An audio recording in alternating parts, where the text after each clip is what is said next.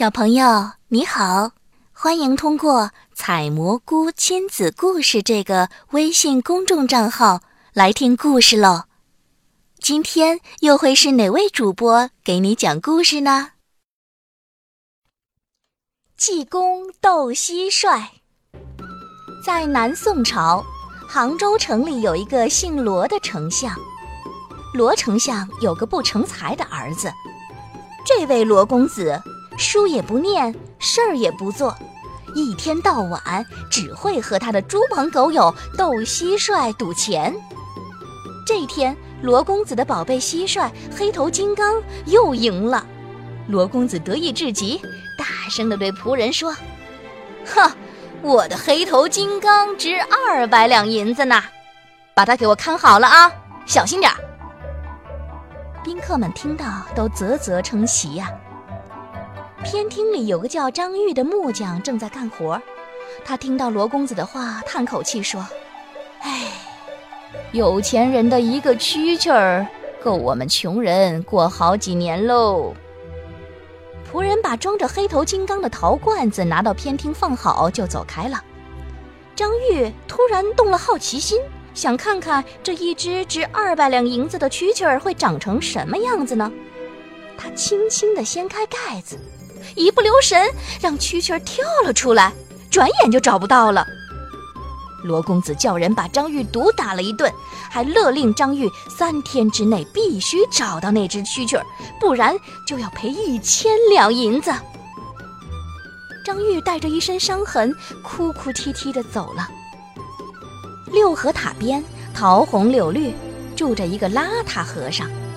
这个和尚很奇怪。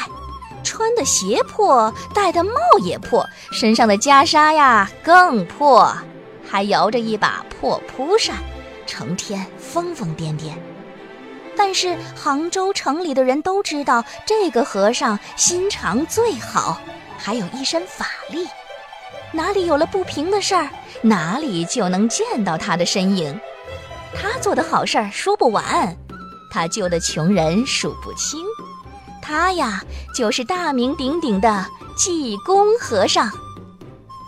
这一天，济公摇头晃脑的在西湖边上闲逛，正好看见断桥上要投湖自尽的张玉，他一眼就看穿了张玉的心事，拍拍张玉的肩膀：“啊，放心放心，你的事儿包在我身上。”济公带着张玉去市局买蛐蛐儿。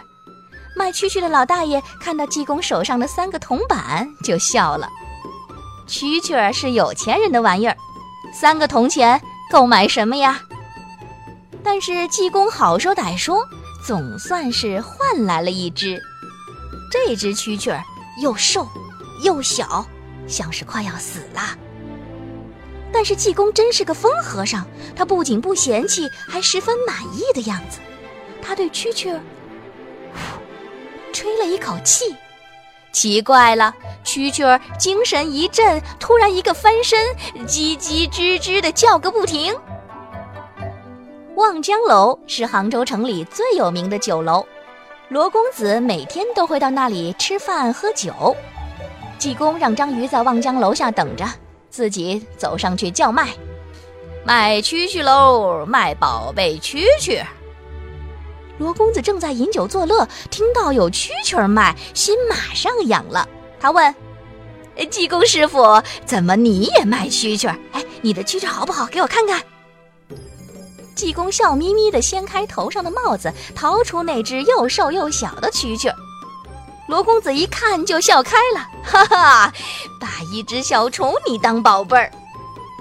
济公一点都不在意，说：“哈。”你可别小看它啊！别看它小，这蛐蛐儿名叫金头大王，连大公鸡都斗不过它呢。哎呦，你真是俗眼不识宝，有宝看不到啊！罗公子还是半信半疑，于是两个人打起赌来。如果小蛐蛐儿真能斗倒大公鸡，罗公子就赔济公一千两银子；如果小蛐蛐儿输了，济公就赔一千两银子。这下。望江楼可热闹了，人们听说蟋蟀要斗大公鸡，都围上来等着看济公的笑话。罗公子的仆人抱来一只大公鸡，大公鸡一身雪白的羽毛，顶着鲜红的鸡冠，神气活现。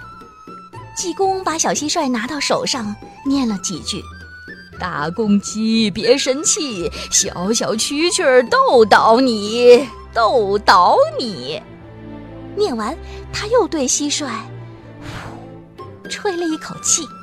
蛐蛐儿得了济公的仙气，就好像认为自己也是大公鸡似的，噌的就跳到地上。大公鸡伸嘴去啄，啄一下没啄到，再啄一下，蛐蛐儿竟然不见了。嘿呀，聪明的小蛐蛐儿躲在了大公鸡胸前的羽毛下。大公鸡生气地抖着身子，直到把蛐蛐甩下来，一脚踩住。大家都以为大公鸡赢了。没想到好戏还在后头，大公鸡挪开脚，耷拉着翅膀的小蛐蛐突然奋力一跳，跳到了大公鸡的头上。那鲜红的冠子上，蛐蛐用力地咬了一口，大公鸡惨叫一声，从窗户飞了出去。除了济公以外，谁都不敢相信自己的眼睛。罗公子双眼发了光，陪着笑脸求济公。哎呦呦，这小东西那是个宝贝呀！师傅，您把它卖给我吧。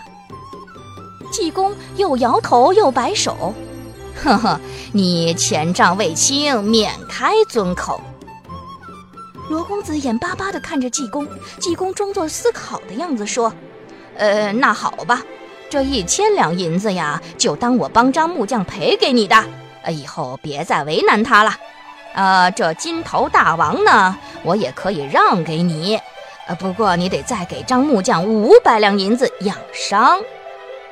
罗公子点头，像捣蒜一样就答应了，忙不迭地叫人送上银子。济公啊，把这些银子如数交给楼下的张玉，张玉连声道谢。这下他再也不用发愁了。再说这罗公子。得了金头大王，马上把朋友们都叫到家里斗蟋蟀。大家一看，什么金头大王啊，就是一只又瘦又小的黑蛐蛐儿。他们一个个笑得肚子疼，都说罗公子上了当。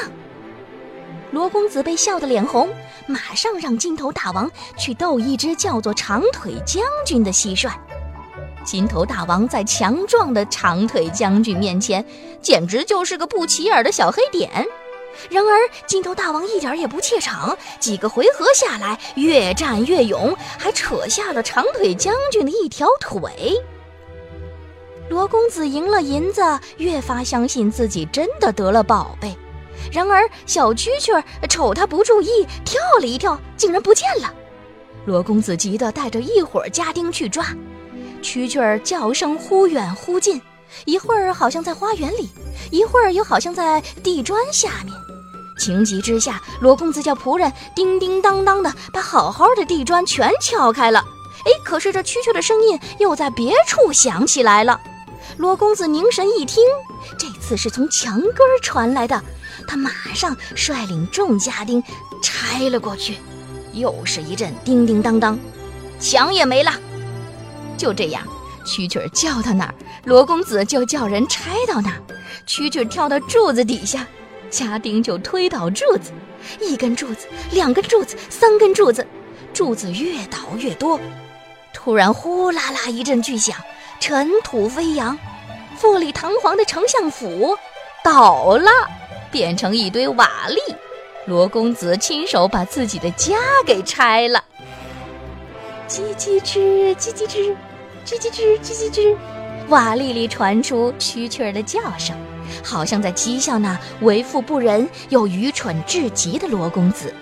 这就是济公对罗公子的惩罚。